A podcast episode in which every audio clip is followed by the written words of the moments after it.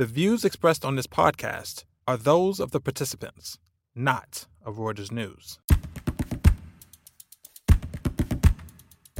Hello, I'm Liam Proud, and welcome to The Exchange from Reuters Breakingviews. Today, we're talking to the famed buyout baron Guy Hands of Terra Firma. Guy's done about 50 billion euros worth of deals since 1994, spanning German property, the Nordic McDonald's franchises, and most notably the disastrous 2007 acquisition of music group EMI. We reflect on that deal, how the industry has changed since then, why buyout returns are likely to fall, and whether the sector can be a force for good in the world. Enjoy! Guy, thanks very much for being with us today. Thank you. So, I think our listeners will um, know who you are. They'll be familiar with the firm, but they might not be aware of exactly what Terra Firma looks like these days. So, could you kind of give us a quick overview? You know, how big is it? Whose money do you manage? What are the kind of companies in your portfolio at the moment? Yeah, I mean, Terra Firma is today 50 people. Uh, what's different from it uh, today compared with back 10, 12 years ago, is 10, 12 years ago, we had about 260 investors. Uh, today, in terms of active investors, we're really down to about 20. And of those, the cornerstone investor really is the is what I call the Hands family office. Uh, I went into private equity really to do my own investments and very much mm. to profit from them directly. And I had one investor initially, Nomura, and I invested Nomura's money uh, in, in partnership. And that was a great, great relationship. Uh, we then went on to do a t- traditional fund structure. And I, I, came to the conclusion a few years ago, uh, probably about two years ago, that actually the fund structure really didn't particularly suit me for two reasons. One is I actually have always enjoyed putting my own money to work more than anything else. And I wanted to be able to do that and really focus on that. Um, and secondly, I didn't really want to be traveling around pitching myself anymore. I sort of felt I'm old enough and ugly enough to stop pitching myself. And I wanted to really pitch deals if I saw deals which I really wanted to do. So for the last two years, uh, we've been investing exclusively on a deal by deal strategy. Uh, we actually started to do individual deals back in 2012.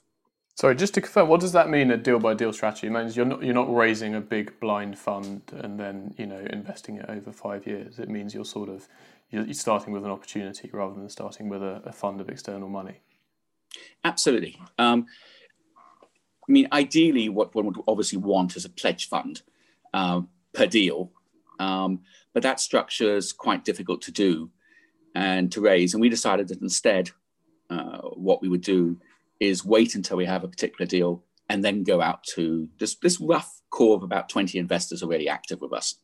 Um, the, the, we talk to a much bigger group, but there's about 20 who I'd say are on our sort of almost friends and family list of people we would like to be doing deals with. And who are they? What what kind of institutions are we talking about here? Are these wealthy family offices or are they institutional investors? It's becoming more uh, family offices than when we started you know, when we started, I would say there were a lot of big institutions, um, and now it's mainly family family offices. And the reason for that is that while the deals we're intending to do can provide a lot of alpha, we're not big enough to provide a lot of beta, and right. therefore the the big institutions who've got you know two or three billion a year to put to work, you know, we, we just don't we can't move their dial unless they do one really large deal with us. Whereas the family officers, you know, they want to do less deals. They're not looking for the same form of diversification. They are looking more for alpha. And they also tend to have a, a more flexible approach to timing as well. And you know, over the years, I've found that you go into a deal thinking it's going to be a five-year deal, and then some deals, frankly, you should sell after two years, and other deals you should keep for thirty years. Hmm. And uh, you, you know, having that flexibility and being able to talk directly uh, to the people whose money it really is is much easier than having to go through an investment committee um, of a pension fund, for example. Got it. And and which companies um, do you own at the moment? I mean, are there any that our readers should be familiar with that, that you're spending your time? Which ones really absorb your time? At this year, uh, the one which has really absorbed our time the most has been McDonald's. We own the Nordic franchise, mm. um, so we're a development licensee. We have 435 restaurants there, and uh, it's been a very it's been a very challenging year, but it's also been actually for us a pretty successful year. We made a very very big bet right at the beginning. Uh, we decided we would stay open. Mm. We felt our customers deserved the option, and we felt we owed it to our customers. Our customers obviously are the most important thing to us, and so we did stay open. Uh, the first four weeks, uh, it was horrendous. Uh, we didn't get customers coming it was just ghastly. We were losing, you know, a lot of money. Our franchisees were losing a lot of money. But then from week four onwards, we suddenly started to see people coming. And they didn't come to sit down in the restaurants, but they came for drive through, they came for takeaway, and they came for delivery. And um, we've actually looks like we're going to have a very, very, very good year. I mean, very good year compared with everybody else. I mean, you know, not the year we were looking for, but a year where we've we've more than survived it, and we've gained market share. Um, the customer service we've done has got higher ratings this year than in the past, and that's in all four countries. So huge pay, pain for the first month. Mm. Um, I really thought I was going to become the most unpopular man in the McDonald's network because we, we I was insisting that we stayed open. Um, but actually, it's worked really, really well. And um, all credit to the franchisees and to their their crew. They've done an amazing, amazing job. And how do you kind of stepping beyond, you know, the companies that you own? How do you see the market at the moment? I mean, I think there was a period in spring when at least a lot of the the private equity people we speak to were seeing what was happening with stock markets and thinking, you know, right, we've been sitting on all this dry powder for a really long time, waiting for value to appear. Here it is. We'll, we'll get ready to go and then this slightly unfortunate thing happened, right, where there was no financing available for for a month or so. And then by the time the financing came back, by the time the credit markets, um, you know, and you could get a CLO going again, suddenly uh, equity markets had recovered and everything looked even more expensive than before. Does that does that describe what's happened this year? And, and does it follow that there's not much value out there at the moment when, when you're looking for opportunities? I think it's very, very difficult. Um, to give a simplistic answer to that. So I'm probably just going to give you sort of the answer which I would, which hmm. I apologize if it sounds completely contradictory. Uh, th- th- yeah, there is extraordinary value if you've got the liquidity to help people out of their problems. Right. Um, if you if you can't do that, then there is reasonable value, but it's mu- it's much more at the smaller end and it's going to take uh, a substantial amount of time. The, the, the, they're probably the reasons at the smaller end is because you know the sort of liquidity we can give and support a company with, you know, means we can't take on a real problem child of a, a, a big company. So, for example, a business which we know very very well is aircraft leasing, mm. and you know, aircraft in any form at the moment aren't exactly um, the hot topic. So an understatement, I think. Yeah, but the leasing sector's got some really interesting opportunities in it, but you need to have really quite substantial firepower. And I think the reason it's got it is if you're running a big fund, and the sort of money you need to put in is pretty large, to be fair. And particularly as I think you'd want to come to an agreement with the manufacturers as well. I think your investors will look at you as if you're completely crazy. Mm. And if you're small enough to be able to do it where the investors accept that you might have a slightly contrarian view, you frankly don't have the money. So we've been driven very much into smaller deals where the issue for us is the time that it would take to do what, you know, I call it a process of SOD uh, survival, optimization, develop. So the first thing is getting the company to survive. Then you optimize it and then you develop it to the next phase. And the amount of capital you need for one of these large businesses for the survival phase, if you take a conservative view, which I think I would in the moment current environment, is very large. So we've ended up looking at much, much smaller companies than we would normally look at. Um, and there is value there if you are willing to provide the money for the company to survive. Then you have a plan for optimization and then you know what you want to develop develop in it. But that's time consuming. It's um, hmm. and, and you're not going to put to work huge sums up front. You're going to be putting the money in over a period of time. So it's, I think, if you go out there and you buy an oven ready company, they're very expensive still. Um, the point is to buy something which isn't fully baked and has some hair on it. You've probably got to do a bit of skinning first. Got it. When when you look at the some of the bigger deals that that are being done, I mean, obviously we haven't seen so many huge deals since the since the crisis, but there are a few big ones, you know, um, towards the end of last year. Um, I think people would be interested in your perspective on those deals. I mean, just because you know, I think that the 2007 EMI deal that that you did, you know, fairly or not, I think for some people was kind of synonymous with the kind of you know late cycle deal making. Do you how, how do you assess what's going on in, in the sector at the moment, given what you just said about the, the difficulty of finding value in, in big deals? I mean, if you're a, a big fund manager, you have no choice really but to put money to work. You can't write, you know, a hundred small checks. It's, the, the economics don't work so well. Yes, I mean, I mean, firstly on EMI, I think it's unfortunate people see it as a late cycle deal that's not the lesson to learn from it. The lesson to learn from it was the financing was just a mess, um, you know, for all sorts of reasons. The actual operations of the business worked wonderfully. I mean, we multiplied EBITDA by sixfold in three years. The problem was the financing was just um, just a, mess up. I'm not saying whose fault it was, but it was a complete mess up. You mean the the, the securitizing plan? we didn't we didn't get the securitization done, which yeah. which basically meant we, you know, we left people with five billion of debt which they didn't really want to have. Hmm. I, I, don't think that was our fault. I don't think it was their fault. I think it was just what happened in the markets at the time. And once the financing was not working, there was no liquidity to get people out of it.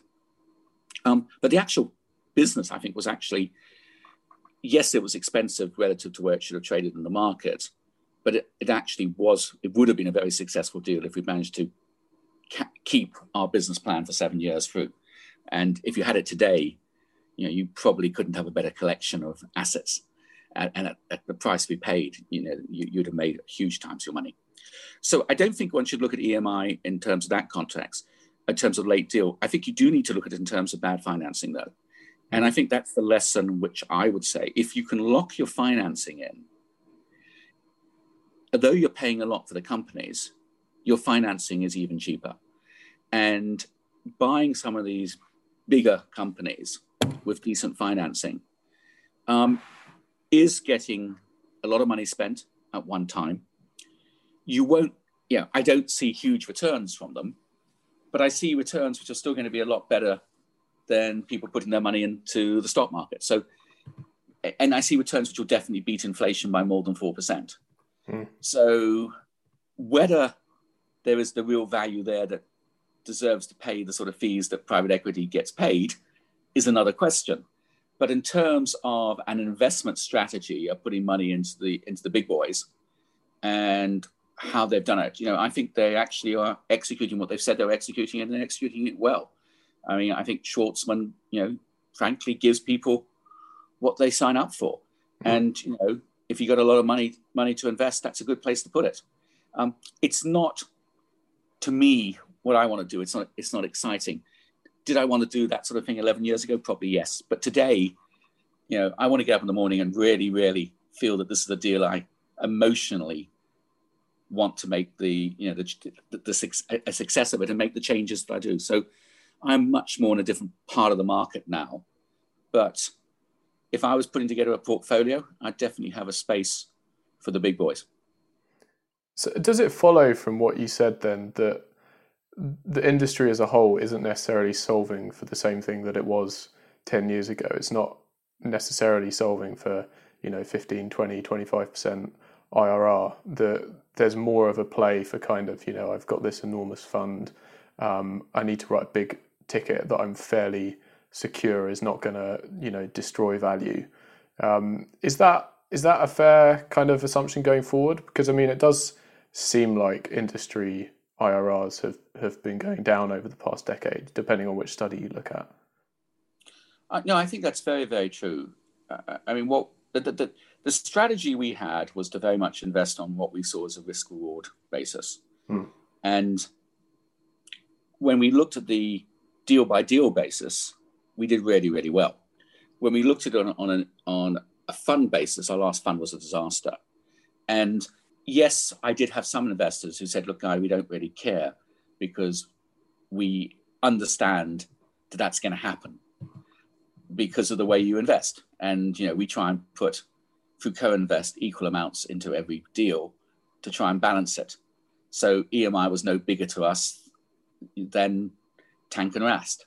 Um, mm. So, you know, we, we, we get the swings and the roundabouts. But most investors aren't doing it that way, and they don't get the swings and the roundabouts. And if and if you've got a big deal which goes wrong, it you know wipes out a fund, and it's very difficult for them with our strategy. So it's one of the reasons again why I'm not sure the fund strategy was the right strategy for us. If we could do equal investing, it would be the right strategy, but you you can't really do equal investing in a single fund, not not easily. Um, you can through selling down, and that was always the aim of EMI. So I think um, you're right. The returns will go down and have gone down, and they've gone down because there's vastly more to lose by doing a big bad deal than to gain mm-hmm. um, by going for a few extra basis points. I mean, doing a deal like EMI, which you know on the publishing publishing side we thought would be an absolute enormous home run, um, which it would have been. But to get it, we had to do the recording side. Um, isn't something that a large portfolio running private equity firm should do. And, you know, frankly, you know, as someone whose background was trading, I should have basically, you know, said no to the deal because it was too big for us unless we got the securitization done. And, um, but, and, and what that's meant is that the people who run these asset management business as well understand that and follow that rule. So they will give people, you know, returns which aren't exciting, but are pretty good. Hmm. And mm. A lot of people will take that. And it's the right thing for a lot of people to take. Now, if you want to make 20 to 30%, don't expect to make it through a large private equity fund. It isn't going to happen today. I think you should be aiming at around 8%, uh, 8 to 10. Your, your, your chance of you going above 10% is unlikely. And the only way it's going to happen is by the private equity firm borrowing against the commitments and effectively juicing their IRR by not pulling the money down until the last possible moment. And that, to be honest, is a little bit of if it was a bank, it wouldn't be allowed. But that it's way. a slightly phantom number when when when you juice it that way, I guess. Yeah, but it, you... it, looks it, it, looks good on the on yeah. the IRR production. Yeah, and uh, I mean, yeah, our listeners will be aware of all of the, the pitfalls of, of obsessing about IRR numbers too much. Um, but I think that's a really interesting answer you just gave. Could you talk a little bit about the kind of the private equity toolkit, the kind of you know the levers that you have to pull in order to get value out of companies? I think there's a kind of still outside of the industry a, a very widespread assumption that the game is basically about finding an asset that can support a bunch of debt um, and where the cash flow potential is is undervalued and, and, and you kind of realize it by stripping out costs. Um, that doesn't seem to me to apply to what a lot of the industry does these days. Um, where do you find yourself? Which levers do you find yourself pulling? I mean, one, you know, line, I think there's an element of spin to it, but one line that comes out of the industry is that they're much more focused on revenue growth than they used to be, and that generally you tend to, you know, not want to take um, margin out of a business. You want to keep it in the business to invest for growth. Does, does does any of that ring true to you? I think in reality, private equity has become not that different to what a well-run governance board in a public company would be Mm. The reality is you don't get a lot of well-run governance boards and public companies. Uh, you tend to get get it a lot more in private equity, and it's interesting. Private equity has moved. It it almost does now what classically a board was meant to do. Uh, it represents the shareholders directly. It holds management accountable. It it has some independence with regard to various committees, um, and it signs off on the strategy and the, the yearly budget. And it does it very, very well. I think some private equity firms go a little bit beyond that to more of the entrepreneurial or change side of that, which boards traditionally don't do. Um, I would say that you know Terra Firma does that a lot. Um, as I always say to our management teams, the good news is I care. The bad news is I really, really care. And mm. it's true. You know, I don't want to have less than 10% of my money invested in any deal. I haven't had less than 10% of the economics in any deal since, you know, I started working at, at Nomura, you know, where I had 30%. And, you know, the deals really are important to me. So, and I care about everyone.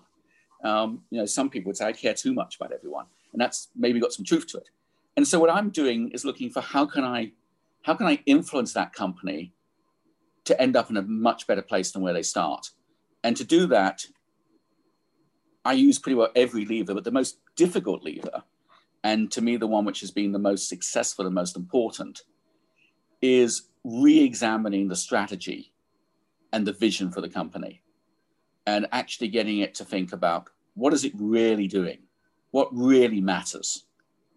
And how do we we do that? And you know that was one of the things that we you know we did just taking the mcdonald's one. There's a very good toolkit for mcdonald's worldwide. Hmm. and the problem was it wasn't being followed through in the nordics in a consistent way and our job very much in taking over the Nordics was to try and get some consistency across each of four markets, each of which by itself was very small, but together was a pretty decent sized market with 435 restaurants. So we have to, one of the thing, the vision we started with was to have a Nordic business, and it sounds very like an HSBC advert, a Nordic, Nordic business which could think Nordically but ac- operate locally. Hmm that combination of strategic direction, which can be thought about at a Nordic level, but then implementation at very much the local level, um, was really, really important. And it's what enabled us to have a, a good year this year. Uh, but it's taken us four years to get that into the culture. And we had a, a senior franchisee discussion yesterday, and we I mean, I actually sort of felt rather embarrassed, but we were actually thanked for the fact that, you know, for 20 years, this is something that has been said in the Nordics is going to happen. And now actually people see it happening. The, the reality is it probably needed COVID for people to see it happening because then we had to make decisions at a Nordic level and we had to operate quickly at a local level. So, you know, it's a sort of strange thing that actually the HSBC slogan has been our sort of strategical change in the north. And it's not easy to do something like that. It's you know, it's taken a lot. You've got four very different countries with four very different personalities, with different geographies, different delivery. They like different things. I mean, the, the you know the Finns like more sauce on their burgers. They like what, what, what I describe as dirty burgers. You know, it, it, you like that sauce going down your mouth, etc., etc. Whereas I'm much more sedate in English, and I don't like this sauce dripping on me. I, I, I liked you know, if I could, I'd use a knife and fork with my egg McMuffin in the morning. So it's, it's a different way of, of looking at it and understanding those local differences and giving the people the empowerment locally to make some of those decisions and to do what the customer wants is really important. But then you need to have certain standards at a Nordic level. What so does that? Sorry to interrupt, but what, what does that imply for I mean, how do you how, does that reflect on the kind of edge that private equity gives over being in public markets? Because you know the counter argument is, you know, public public boards, um, you know, do quite frequently manage to pull off strategic uh, restructurings and you know pick a new vision for the company. You know, there's there's no there's no reason why a a public company CEO wouldn't be able to diagnose that Finns like more sauce than um, the rest of the Nordics in their burgers. Do you know what I mean? Like, what what does what does what does your answer say about the value of private equity relative to public markets? Is there some kind of coordination problem with having these assets, you know, spread out with lots of different shareholders? I think there's a coordination problem with different shareholders. There's an issue that you normally have to get a lot of pay, economic or emotional, um, to get there. And public boards don't like the noise. And to be fair, big private equity investors don't like the noise either. Um, you know, and to be fair, you know, in my case, the brand McDonald's didn't want the noise, mm. so we had to do it a little bit more gently than I normally would. Um, but so we had to convince people of the advantages um, to get there, and you know, to some extent, we had to give something before we could get people to sign up to the mantra. I think the other thing is, I would say, I would be astonished if there is a public company out there which has 400, uh, let's say, we'll just go to the franchise level, has 80 business partners, which the, the, the whole of the board has met with. Mm. And where the, you know the chairman of the board speaks to them at least once a month. And yeah. you know, it's it's it's that personal connection, which is going back to my statement. The good news is I care. The bad news is I really care. And you don't get public companies. In fact, it's almost something you don't want in a public company where one of the board members has 10% or more of the business. You know, we, we spend a lot of time in public companies trying to, it's actually quite interesting. Public companies almost have the reverse approach to alignment to private equity. And what I find is alignment doesn't determine whether you make the right decision or the bad decision. What alignment determines is how much you care about making the right decision. You've still got to have the right processes in to make the right decision. You've still got to give yourself a cooling off time to think about is this the right decision? You've still got to get lots of views in there, mm. but you, you care about it enormously. And you know, when I traded at Goldman Sachs and interviewed people for the trading desk, my number one question to them was, okay, what do you feel about what do you do when you have a bad position? And I remember one guy who was interviewing for Salomon Brothers told me, you know, guy, look, I've got a huge position position I'm allowed to take at Salomon Brothers. I can take a 100 million.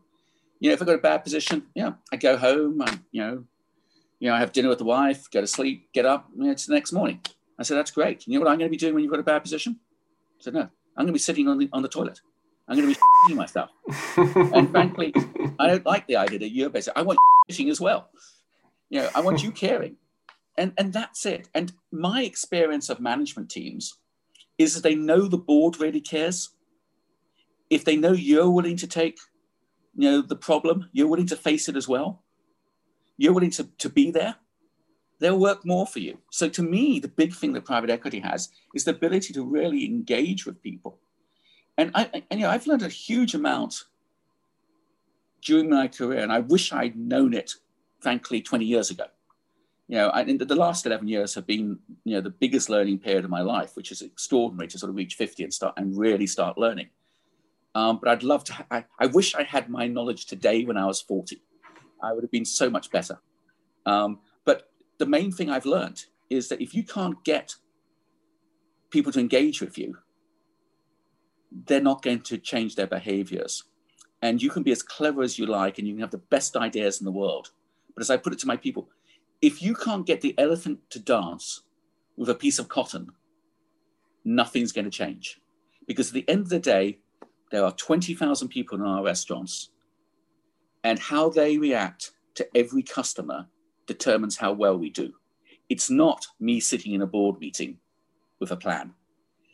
It's me influencing the 200 people who look after the 80 franchisees, who look after the the 20,000 crew members. And it's how you get that. And I think some boards get that right, but a lot of boards don't. And the reason they don't, this is a public companies, the reason they don't is it's, mm. it's not that important to them. What's right. important the, the, director sits on four different boards of a, you know, FTSE 100 and yeah. Yeah. And he, what he doesn't want is a, is a problem. He doesn't mm. want his name in the paper. He wants to, I mean, to me, the problem with being a public company board member is you are paid vastly too much if nothing happens and vastly too little if something happens.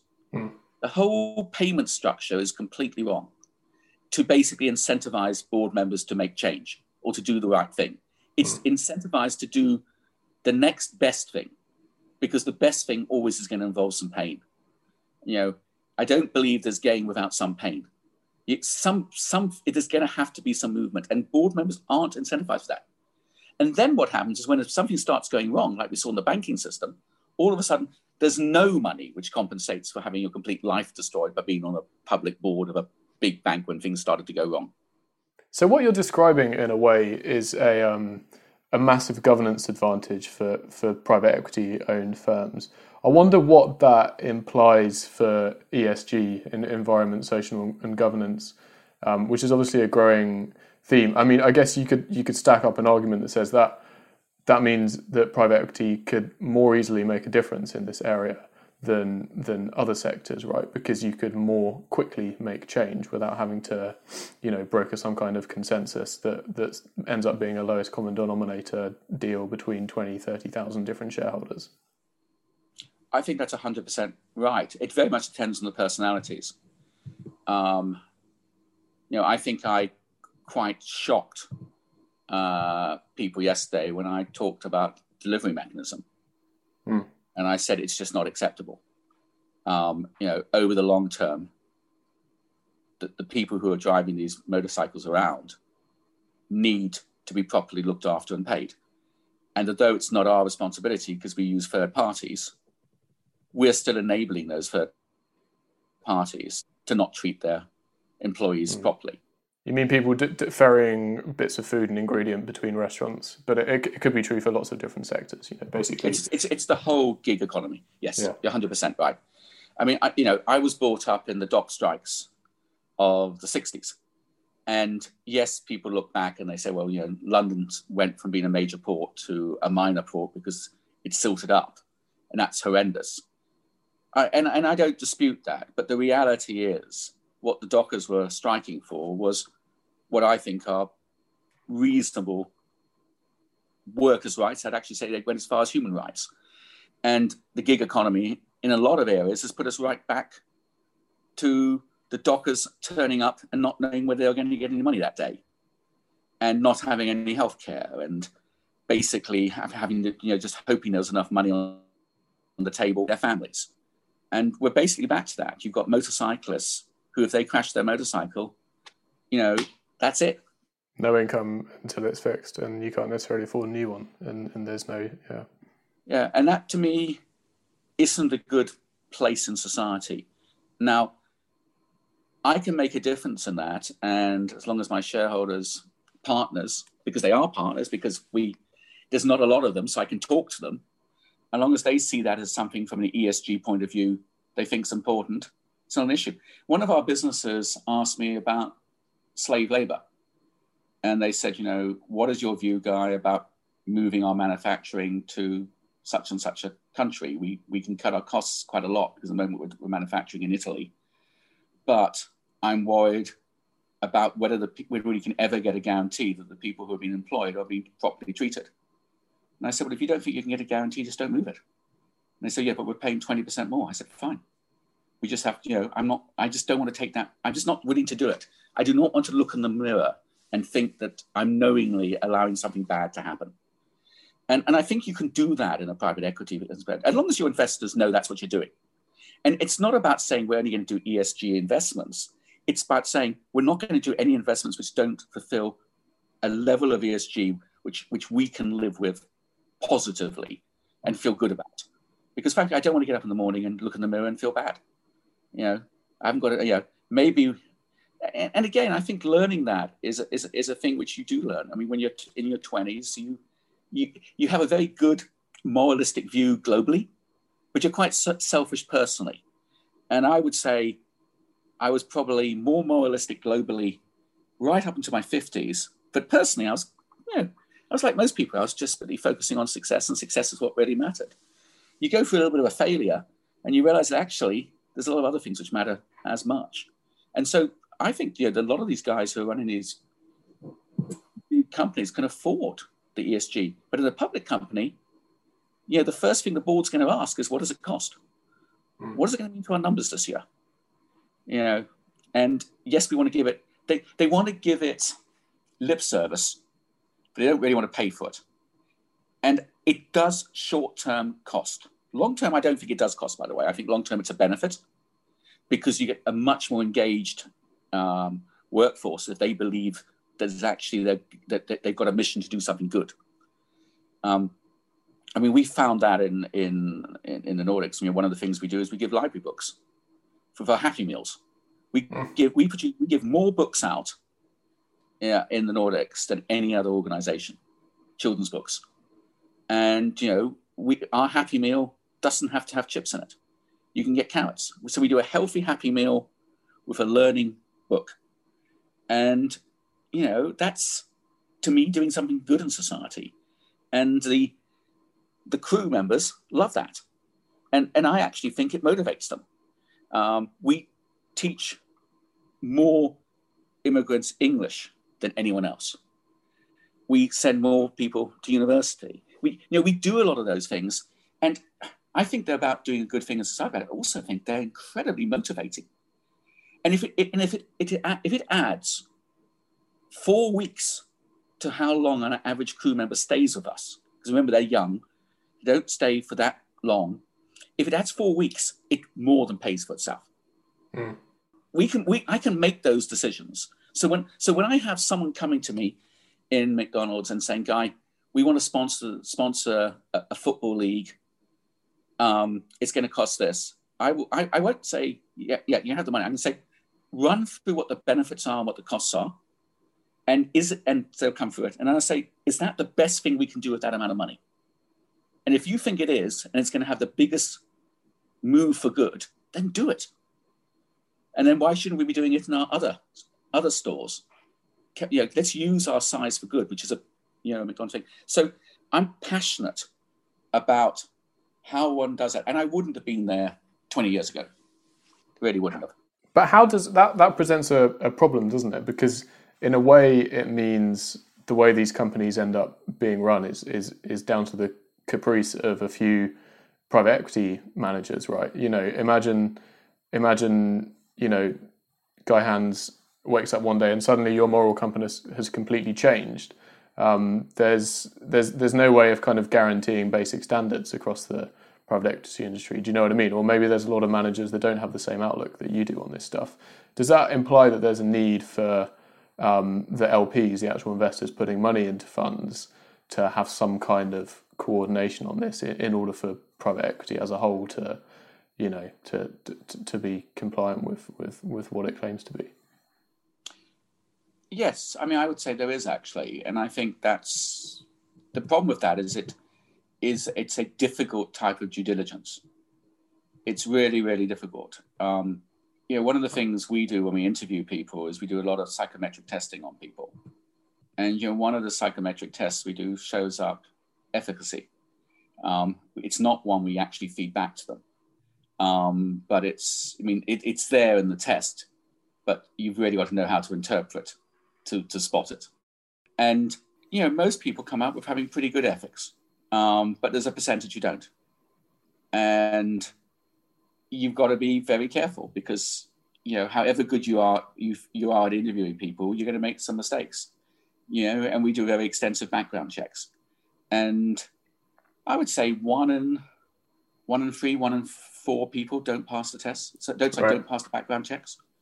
And I don't know how many private equity firms, once investors have said they're going to invest, actually do that level of, of checks, and then mm. maybe don't invest for that reason. Um, my guess is a lot don't. Um, I'd, be, I'd and, be surprised if it was uniform. Yeah, and I think you know that that it, it, the problem is you can't do it by you, you can set standards obviously and you can set some minimum standards but they're always going to be the minimum. They, they mm. can't you know and what you're really looking for is people who take who move the dial forward. And the people who move the dial forward you can't tell through a traditional process. You can only really tell by getting very close to them. And you've got to have the same passion as theirs. And you know, I know that a large number of the people I speak to out there aren't going to have the same passion and they're not going to believe it. They're going to think it's complete and totally hocus pocus. You know, uh, yeah, I'll give you an example. And I'm using McDonald's a lot because it's, you know, it's the business I spent the most on this year. Sure. Yeah. But one of the important things to us is our trust score. And our trust score affects how people feel the burgers taste. It sounds it sounds like it doesn't, but it really does. So, sorry, just to clarify, so if if people trust the McDonald's brands in the Nordics, you're saying that that has an impact on how much, how well they enjoy your food. Correct. It actually affects what they think the food tasted like. Hmm. And if you think about it yourself, if you go into a restaurant and they're very, very friendly and they engage with you and they bring you a steak which is vastly oversalted, you'll probably forgive them. Hmm. But if they've been rude to you and unpleasant, you won't forgive them. And if you then have to write out what you thought of the food, the nice guys, you'll probably give a four to out of five. The unpleasant guys will get a two. And you won't go back to the unpleasant guys because you don't give them any ability to make a mistake.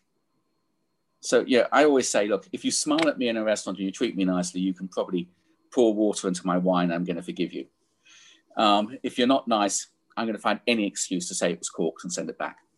Um, and it's, you know, it's just the way I do it. I mean, in Paris, I've made a real skill of sending wine back to try and get some decent service out of people. Um, you know, French waiters are notoriously rude in Paris, but um, I can be ruder back. Um, so it's my little little game with French waiters. I shouldn't do it; it's childish. I enjoy it.